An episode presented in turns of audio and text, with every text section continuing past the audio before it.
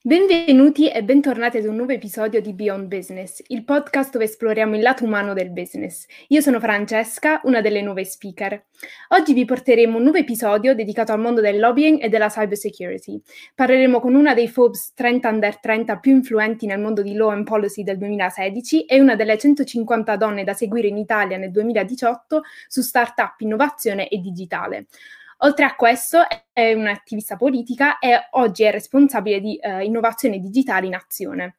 Iniziamo.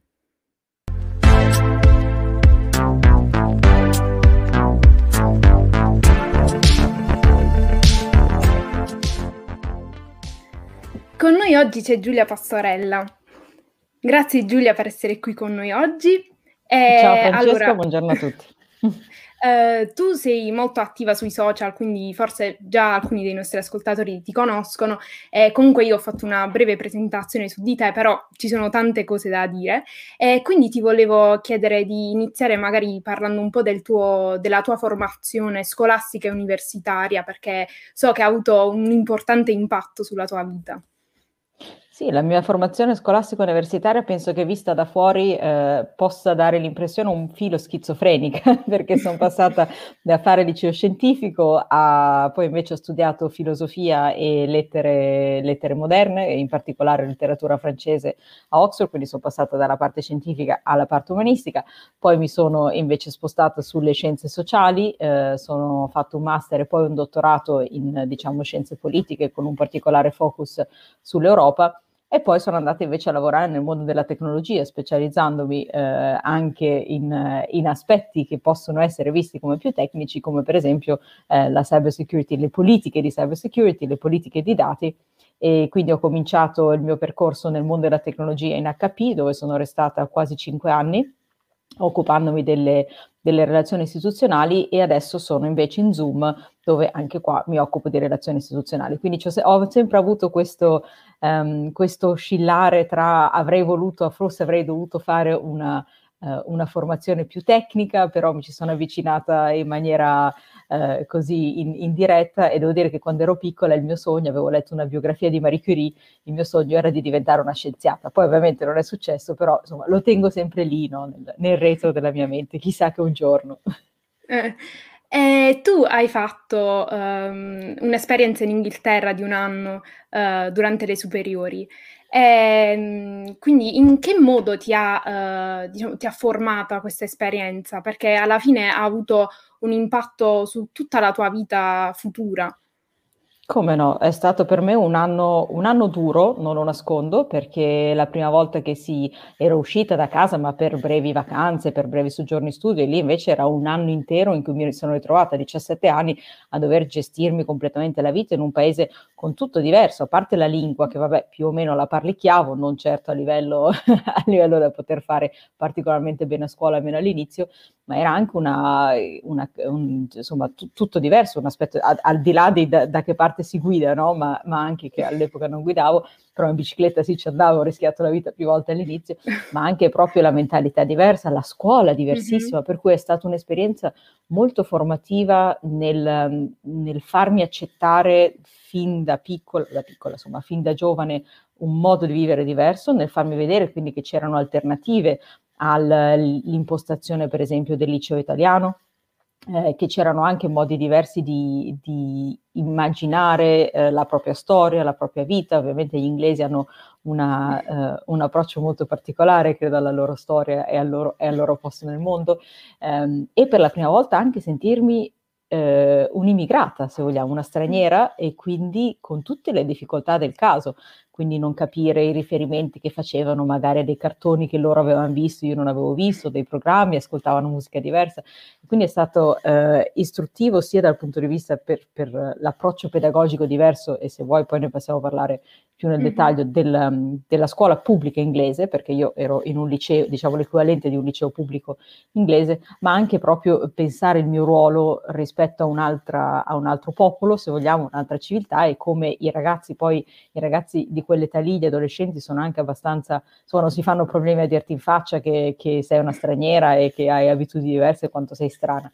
E quindi molto molto formativo e da ultimo importante anche per i miei, eh, per i miei passi successivi perché per esempio io ho fatto domanda a Oxford e penso di essere riuscita ad entrare a Oxford proprio anche perché ehm, degli studenti di Oxford erano venuti alla mia scuola, al mio liceo eh, inglese, per incentivare noi ragazzi delle scuole pubbliche a fare domande. Quindi ci hanno spiegato come funzionava eh, l'application process, ci hanno fatto fare dei, dei test per, eh, così, per abituarci a quel tipo di processo che, che è molto, infatti è, mm-hmm. è, molto difficile per gli studenti italiani entrare come, come undergrad, quindi eh, per, per diciamo, la laurea breve a Oxford, perché è tutto un processo di selezione molto, molto particolare, molto strano.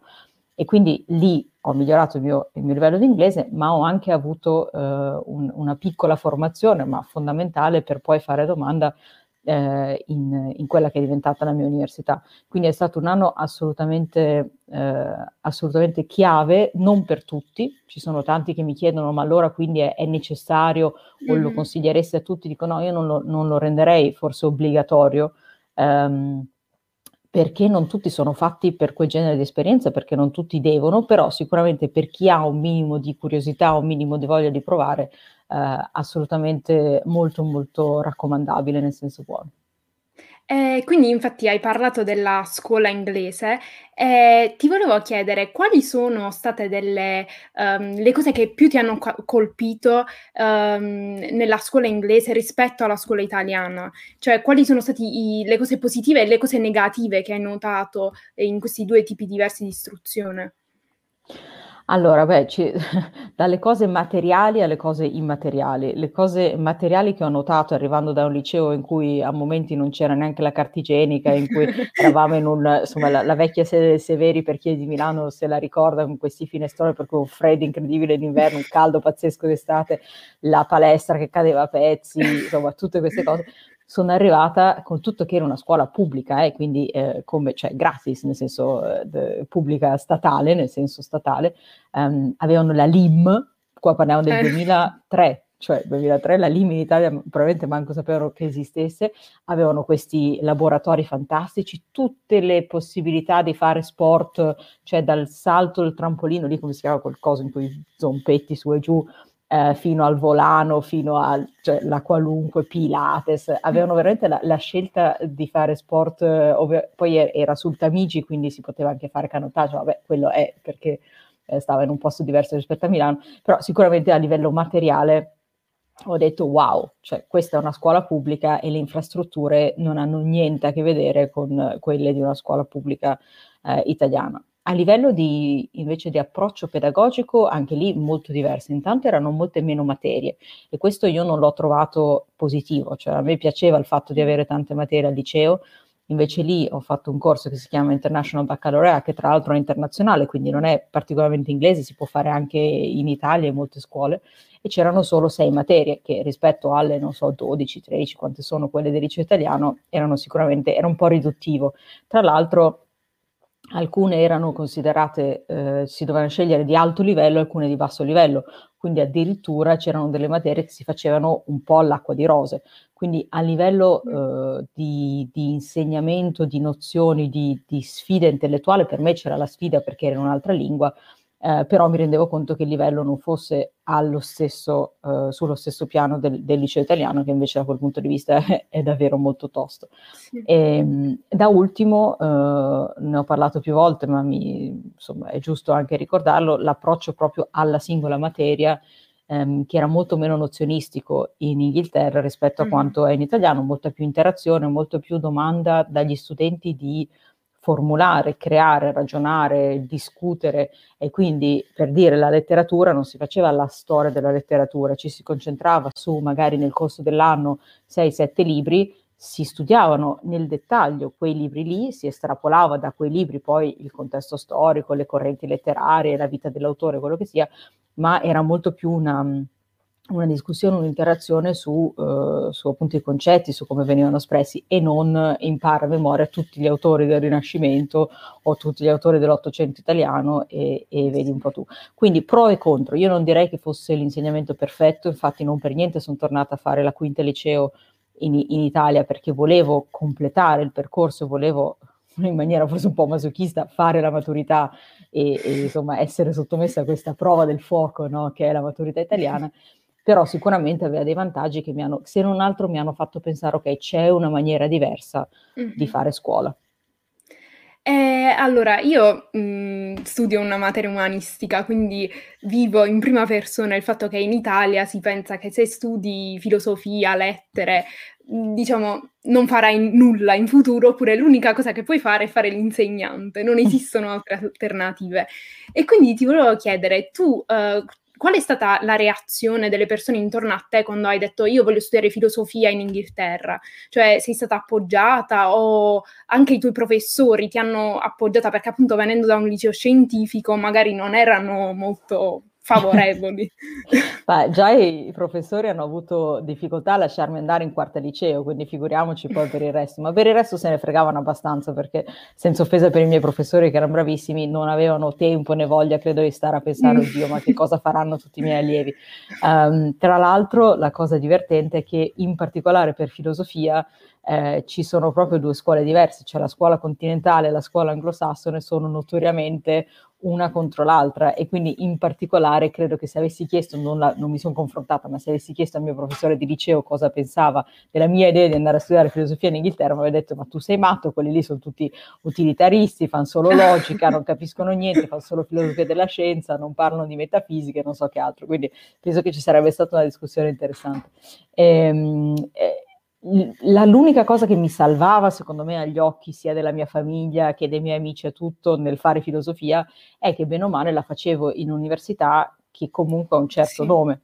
Quindi pensavano, penso, credo, che pensassero, vabbè, si salverà perché c'ha il bollino di Oxford sulla, mm. eh, sulla cosa. E quello che non sapevano, non capivano, magari non, non sono state in grado di spiegare bene, è che uh, in, se non altro in Inghilterra, penso che in altri paesi non sia così, ma in Inghilterra sicuramente la, la propria carriera è molto meno legata al mm. percorso di formazione di quanto lo sia per esempio in Italia, cioè i miei altri amici e conoscenti che facevano filosofia o che facevano storia o facevano lettere antiche o chissà che, um, sono finiti a fare i banchieri, sono finiti a fare gli avvocati, sono finiti a lavorare, insomma trovavano molto spesso immediatamente, tra l'altro un, un piazzamento, un lavoro, uno stage, un tirocinio, quello che sia, subito dopo la laurea breve, quindi non c'era neanche bisogno di dire dopo filosofia mi specializzo in marketing e poi vado a fare marketing, no, no, entravano direttamente e poi era l'azienda che li formava sulle task specifiche, che è esattamente quello che eh, ogni tanto mancano eh, in Italia, vabbè, per il tessuto produttivo, perché ci sono tante piccole imprese. E quindi questo passaggio di chi, chi deve formare al, alle, eh, alle, competenze necessarie per il lavoro rimane sempre un po' per area, se non è l'università e se non è l'azienda, eh, chi, chi, li forma questi giovani. Quindi... Eh, sì, partendo da qui, quindi tu ora eh, lavori in cyber security, eh, secondo me molti dicono come ha fatto da filosofia a entrare in questo mondo. Quindi volevo un po' parlare di, appunto, di come sei passata da un, dall'ambito della filosofia a dove lavori ora. Certo, intanto adesso eh, non sono più responsabile cyber security come lo ero invece in HP, ma mi occupo di tutti i dossier di, di politiche digitali che sono rilevanti per Zoom, quindi tutto quello che è la regolamentazione delle piattaforme, la, insomma, quindi ho, ho spaziato di più. In HP ero arrivata ad essere responsabile globale per le politiche di cyber security proprio perché sottolineo, so, si parla di politiche, quindi si parla di leggi sulla cyber security mm-hmm. e non, di, eh, non degli aspetti, o meglio, che toccano anche gli aspetti tecnici, ma io non è che stessi facendo eh, o implementando o disegnando, eh, nel senso di design, eh, dei, dei, delle soluzioni o dei prodotti di cyber security per le stampanti HP, non era, non era, certo quello il mio ruolo. Quindi il mio passaggio è stato um, di, uh, di capire e informarmi e formarmi e ascoltare gli esperti e, e, rompere le scatole ai laboratori di cyber security di HP, eccetera, finché non mi hanno eh, gentilmente, eh, come dire, passato del tempo per farmi capire cosa stavano facendo loro. Io da parte mia eh, il mio compito era ovviamente di seguire gli sviluppi a livello europeo e poi a livello globale di tutte le varie eh, regolamentazioni, le varie leggi, le varie proposte di politiche sulla cyber security e quindi far parlare questi due mondi, per cui io non mai oserei dire con arroganza di essere una tecnica, io non sono una tecnica, ma diciamo che non sono neanche di quelli che, ah, siccome io faccio relazioni istituzionali, allora non, non capisco niente di tecnica e quindi lo lascio a qualcun altro. No, bisogna fare uno sforzo di, di comprensione per quello che si riesce, ripeto, senza, eh, senza avere una laurea in ingegneria o in informatica, capire abbastanza de, del livello tecnico da poter tradurre quello dell'azienda verso il policy maker, verso il, il regolatore e viceversa riuscire a far capire ai tecnici dell'azienda quali potrebbero essere eh, le implicazioni di certe nuove politiche, di certe nuove regole. Quindi è, stato veramente un percorso molto dal basso, molto per il mio interesse personale, perché nessuno mi aveva detto specializzati in cyber security e, e, semplicemente perché ho trovato le persone giuste che avevano la pazienza di prendere una ex filosofa e di, e di formarla e quindi adesso ehm, continuo su questa scia, continuo su questo filone perché, perché, perché è molto interessante, perché è fondamentale e quindi, e quindi, questa è stata un po' la storia di, di, di formazione, di pazienza e di, e di imparare. E com'è lavorare ora a Zoom? Cioè in questo periodo di... dove Zoom, diciamo, lo usano tutti quotidianamente, com'è? Beh, Zoom è della serie The Place to Be, cioè il posto dove, dove, si deve essere. No, è, è, sicuramente da una parte inebriante perché appunto ti rendi conto di quanta differenza eh, la, un'azienda possa fare alla società, cioè quanto mm. possa essere eh, un, uno strumento fondamentale per continuare, ma non solo a lavorare, a produrre, ma anche semplicemente ad essere in contatto con i propri cari. Insomma, quindi vedere veramente quanto la tecnologia può essere eh, di beneficio per la società ed esserci dentro c'è un certo senso di, di purpose, no? di dire io mm. lo sto facendo per una cosa buona.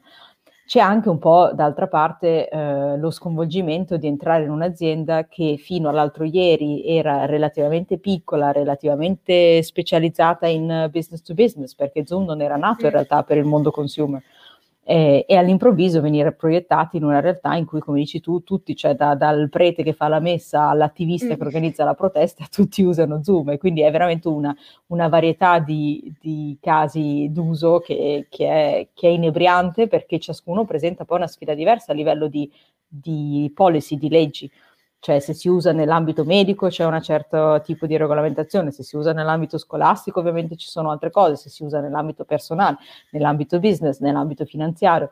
E per cui è molto, è molto vario, è molto dinamico ed è molto anche ehm, con un grosso punto di domanda sul futuro, cioè come sarà il futuro quando si spera che tutta questa, eh, insomma, che, che la pandemia rientrerà nei ranghi e che riusciremo a ad avere l'opzione, se non altro, di eh, tornare alla vita di prima, ecco lì la, l'idea che ci siamo fatti dentro a Zoom, guardando anche i sondaggi, e, insomma i trend no, globali che, che, si vedono, è l'idea che non, non, si tornerà mai in realtà al mondo come era prima, ma si mm. tornerà, sì, o meglio, si andrà verso un mondo eh, più ibrido, eh, per cui le scelte che verranno fatte su appunto faccio questo meeting online o mi sposto fino a non so dove tu sia basata eh, per fare questa intervista di persona, saranno scelte più consapevoli, ma non saranno più dettate da limiti tecnici, ma saranno dettate da scelte umane delle persone eh, che decidono come spendere meglio il loro tempo, che tipo di eh, di equilibrio tra la vita lavorativa e la vita professionale avere e così via. Quindi se questo sia, sarà il mondo in cui si andrà, Zoom vuol dire che continuerà ad essere assolutamente fondamentale, ma grazie al cielo fondamentale per i motivi giusti, non perché siamo tutti mm. chiusi in casa a causa di una pandemia, ma perché eh, io preferisco la mattina lavorare da casa perché, non so, ho voglia di fare la mia seduta di yoga tra una coda e l'altra e quindi lasciatemi stare a casa la mattina o quello che sia. E sempre ormai, dato che stiamo parlando della pandemia in corso, mm. uh, uh, nell'ultimo anno uh, si, è, diciamo, si è parlato molto, almeno in Italia non avevo mai sentito così tanto parlare di sicurezza in rete, di, in particolare quando c'è stato il caso dell'app Immuni. E quindi come pensi che il Covid, almeno in Italia, perché sì, siamo, parliamo dell'Italia, abbia cambiato la percezione? Perché appunto ormai usiamo molto di più uh, tutta la tecnologia. Um, beh, sicuramente l'ha, l'ha acuita, ha acuito la percezione non solo della sicurezza, ma anche della privacy, forse. Cioè questa, la, la levata di scudi contro immuni ehm, era più dovuta a questioni di, di, privacy che poi molto spesso nell'immaginario comune sono mischiate a quelle di sicurezza, mm. Ma eh, come chi lavora nel mondo della sicurezza sa, eh, i problemi di data leakage sono solo uno dei potenziali problemi di un attacco cibernetico. No? Sì, possono prendere i dati, ma possono prendere anche tante cose.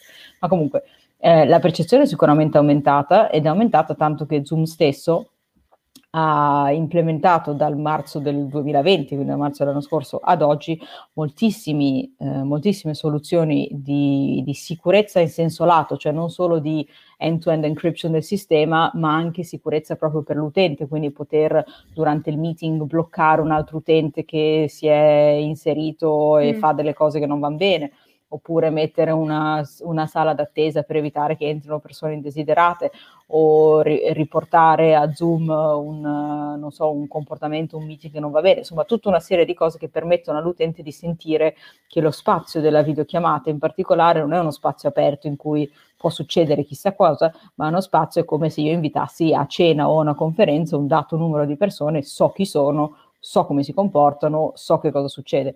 Quindi sicuramente la, la, richiesta dal basso di avere questo genere di controllo è venuta ed è venuta non da eh, le, le, associazioni, gli attivisti della privacy o, o, altro, ma è venuta proprio dalle persone che hanno detto io vorrei avere più tutele quando utilizzo, quando utilizzo la vostra piattaforma.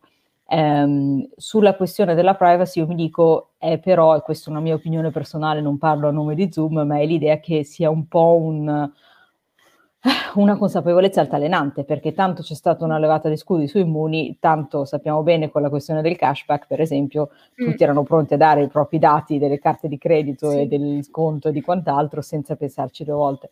Eh, quindi credo che su quello ci sia ancora molto da fare a livello di consapevolezza di educazione, partendo dalle scuole ovviamente, che ancora sappiamo bene che l'educazione digitale non è assolutamente all'altezza di quello che deve essere la preparazione per fare, formare dei cittadini digitali a 360 gradi e quindi ehm, e ci sono anche tante carenze poi a livello di, eh, di infrastruttura del paese no? digitale, dalle possibilità di connessioni a quanto la PA sia, sia più o meno digitalizzata.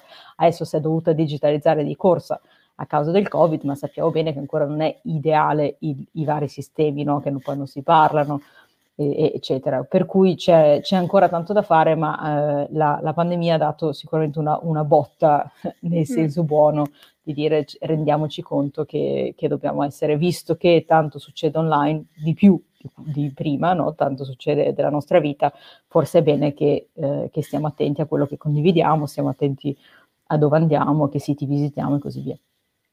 E invece, vabbè, tu hai lavorato uh, anche, in, se non sbaglio, hai lavorato proprio in Italia, per, quando lavoravi per HP avevi comunque collegamenti con, uh, con lo Stato italiano. Sì. E come, mh, diciamo, come era parlare di questi argomenti che almeno appunto, come hai detto tu, io vedo che in Italia non sono, cioè io per prima non sono stata assolutamente formata su questi argomenti.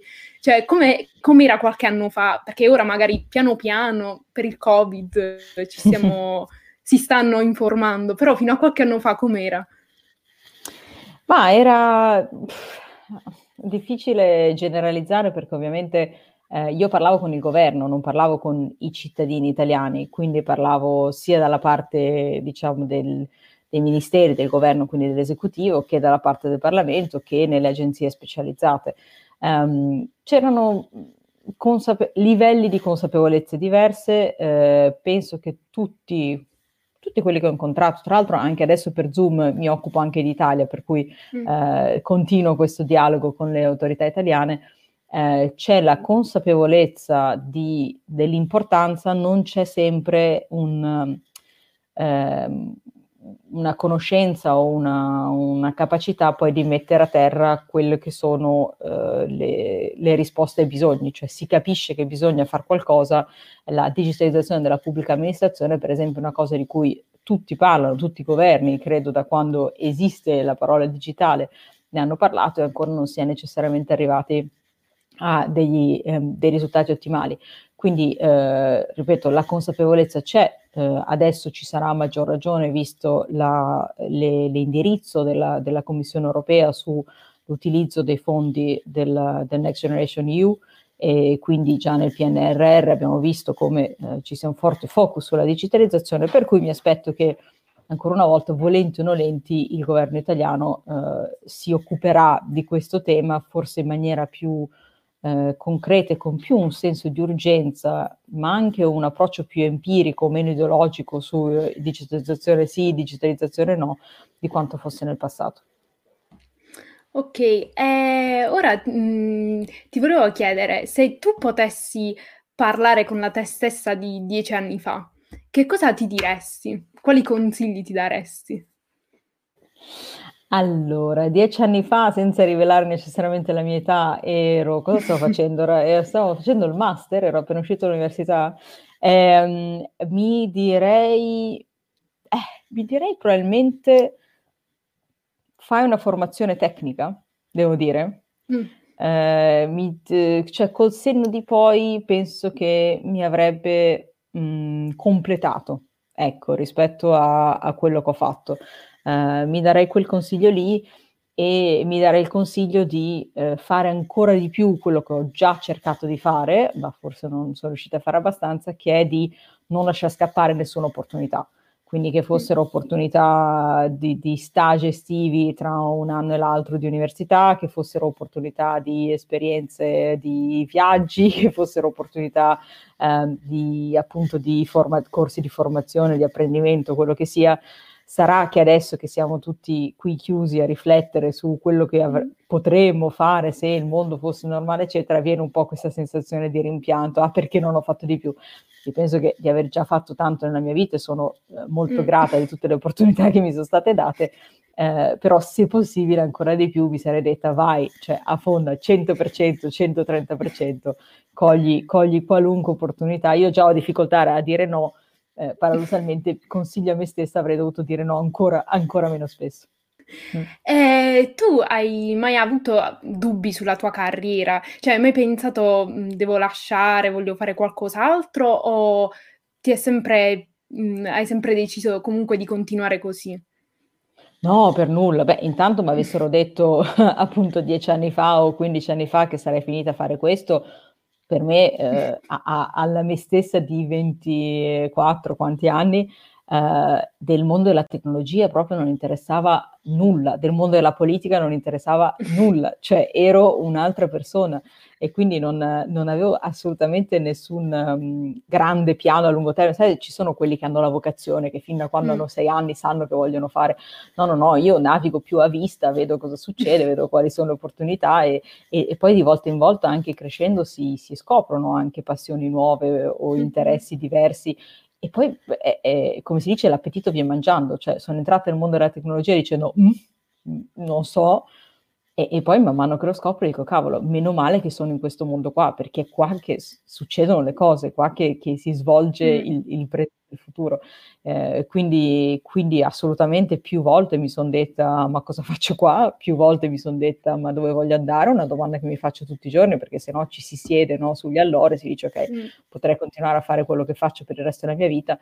Invece no, è un continuo cosa voglio fare di qui a, ma anche cioè, breve termine, medio termine, lungo mm. termine, sono domande che bisogna costantemente farsi per, e soprattutto mai, um, questo è un po' una sorta di, di, consiglio che do a me stessa, che quindi do anche uh, a chi mi chiede consigli di carriera e tutto, mai accettare di stare in un posto dove non si è soddisfatti cioè se si può, ovviamente dipende dal mercato del lavoro, dipende dalle circostanze e quant'altro, ma se si può eh, cercare sempre di... Mh, mm, insomma, il lavoro è importante, è importante al di là del, dello stipendio, è importante per la soddisfazione personale, è importante per il proprio posto nella società e, e, tutto il resto. E stare in un lavoro che non piace, che frustra, eh, che non dà soddisfazioni, penso, vuol dire che si passano 8-10 ore al giorno a fare qualcosa che non va. Mm.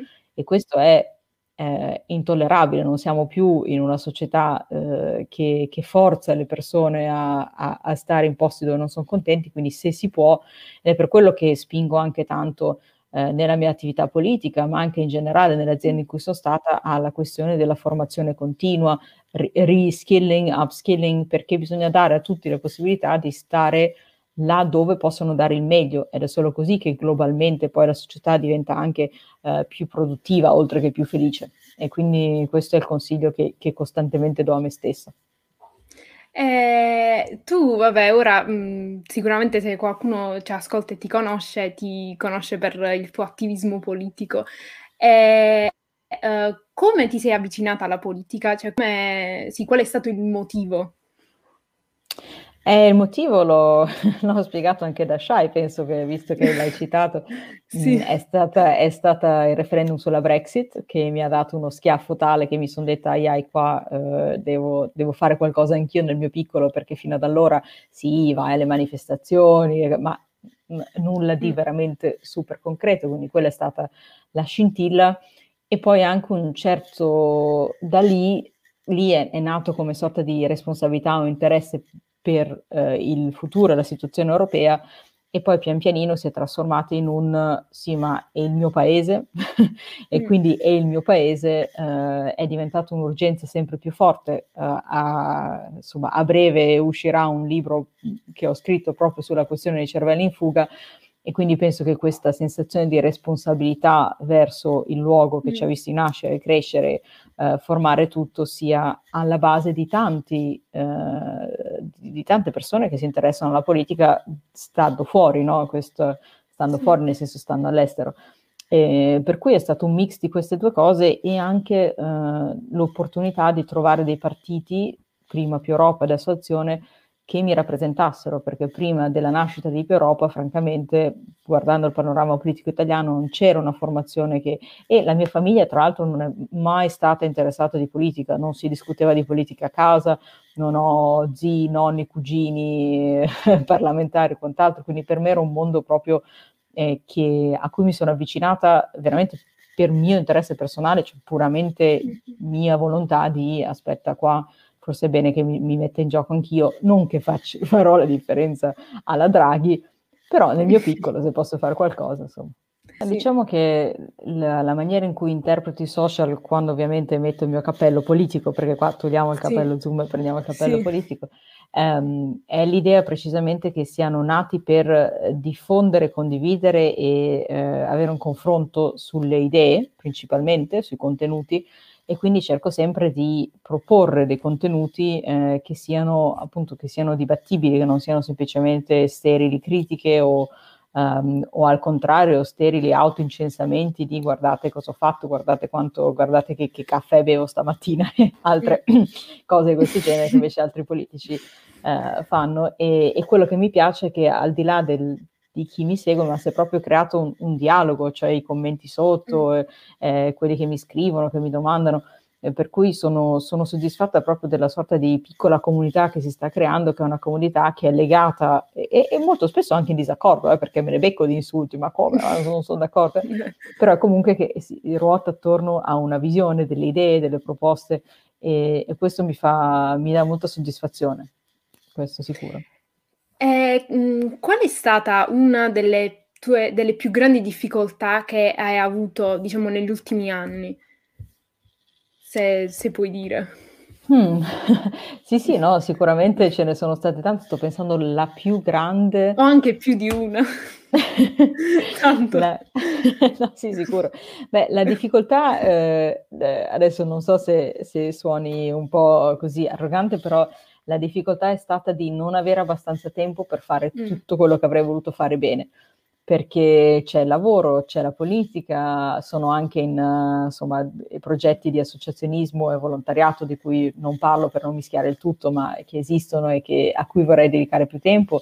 E, e, poi c'è tutto il resto, la vita personale, lo sport, mm. la famiglia e ogni tanto mi sembra di fare di tutto un po', ma non eh, 100% bene nulla. E quindi la difficoltà è sempre di sentirmi, di, di correre dietro a tutte le cose che devo fare eh, senza veramente avere il tempo di sedermi e di dire cos'è che vorrei invece proporre, cos'è che vorrei fare di nuovo, cos'è che è più un, um, un po' un criceto no? che corre, corre perché devi rispondere a queste email, devi fare questa cosa, deve, ma um, ecco, lo spazio per essere propositiva e creativa ogni tanto mi manca un po' e questa è un po' una difficoltà che ho riscontrato um, e non so se sia autoimposta perché alla fine uno può dire beh basta che molli una parte dell'attività e ti prendi del tempo e dici che in quel tempo faccio eh, qualcosa, ma infatti la, l'unica cosa creativa che ho fatto recentemente che è la scrittura di questo libro non per niente è capitata. Nel momento in cui ero in lockdown tra un lavoro e l'altro, quindi avevo manco il lavoro da fare ed era una sorta di, di, obbligo di dire adesso sei lì da sola con te stessa a casa,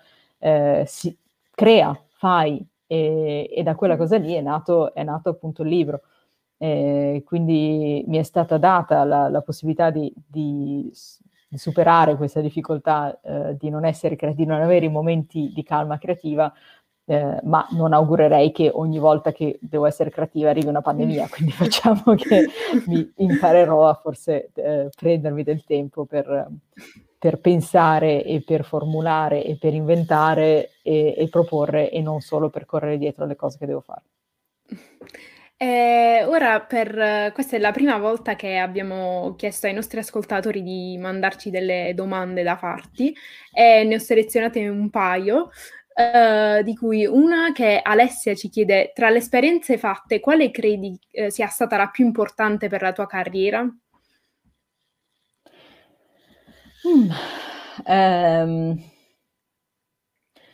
qual è stata la più importante per la mia carriera? Beh, penso che uh, sc- forse, ecco, eh, paradossalmente, rimontando alle origini, la più importante sia stata proprio la scelta di andare a fare quel, mm. quell'anno all'estero al liceo perché da lì poi è nato tutto il resto. Se non avessi fatto quello, probabilmente non avrei fatto nulla di tutte le cose fatte in seguito, perché tutti gli altri sono stati step intermedi, anche dire il dottorato. Il dottorato è stato molto importante, ma in realtà non è quello che mi ha fatto avere il primo lavoro e non è quello che mi ha permesso poi di avere una carriera accademica perché ho scelto di non averla e quindi è stato importante, formativo, super interessante, ma non è quello in realtà che è stato lo spartiacque proprio della mia vita. Io penso che sia stato mm. um, quell'idea balzana di me diciassettenne di dire adesso vado a ficcarmi in un villaggetto nella campagna inglese e vediamo cosa succede.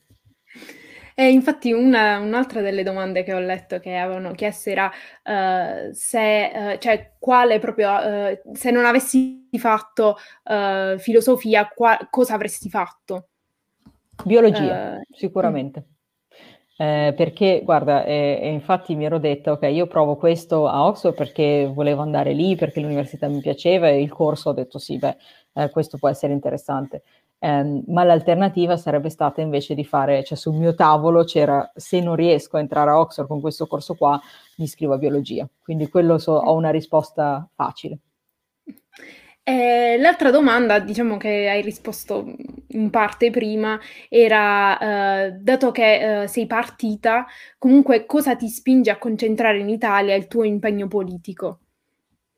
Eh, della serie sangue non è acqua, cioè c'è comunque un, un, legame molto forte che è dovuto al fatto che ho tante persone care che sono in Italia e poi comunque non, c'è un po' questa, forse questa percezione che non trovo neanche tanto giusta che, che chi va via in un certo mm. senso dimentichi o si... È vero, sono più ibrida forse perché ho acquisito parti di altre culture, eh, atteggiamenti anche che mi vengono infatti rinfacciati, dicendo ah ma quanto sembri un inglese no? quando faccio certe cose, eh, ma in realtà si resta sempre profondamente attaccati al, alle proprie origini eh, e forse addirittura di più perché si vedono le cose dall'esterno, ci si, ci si può rendere conto in maniera più, più distaccata ma non per questo meno appassionata eh, di quello che, che, va, che non va, anche facendo paragoni e appunto vivendo altre esperienze eh, si riesce eh, anche a capire che c'è una maniera diversa di fare le cose, non solo la scuola, come dicevo prima, la, ma tutto, cioè il mercato del lavoro,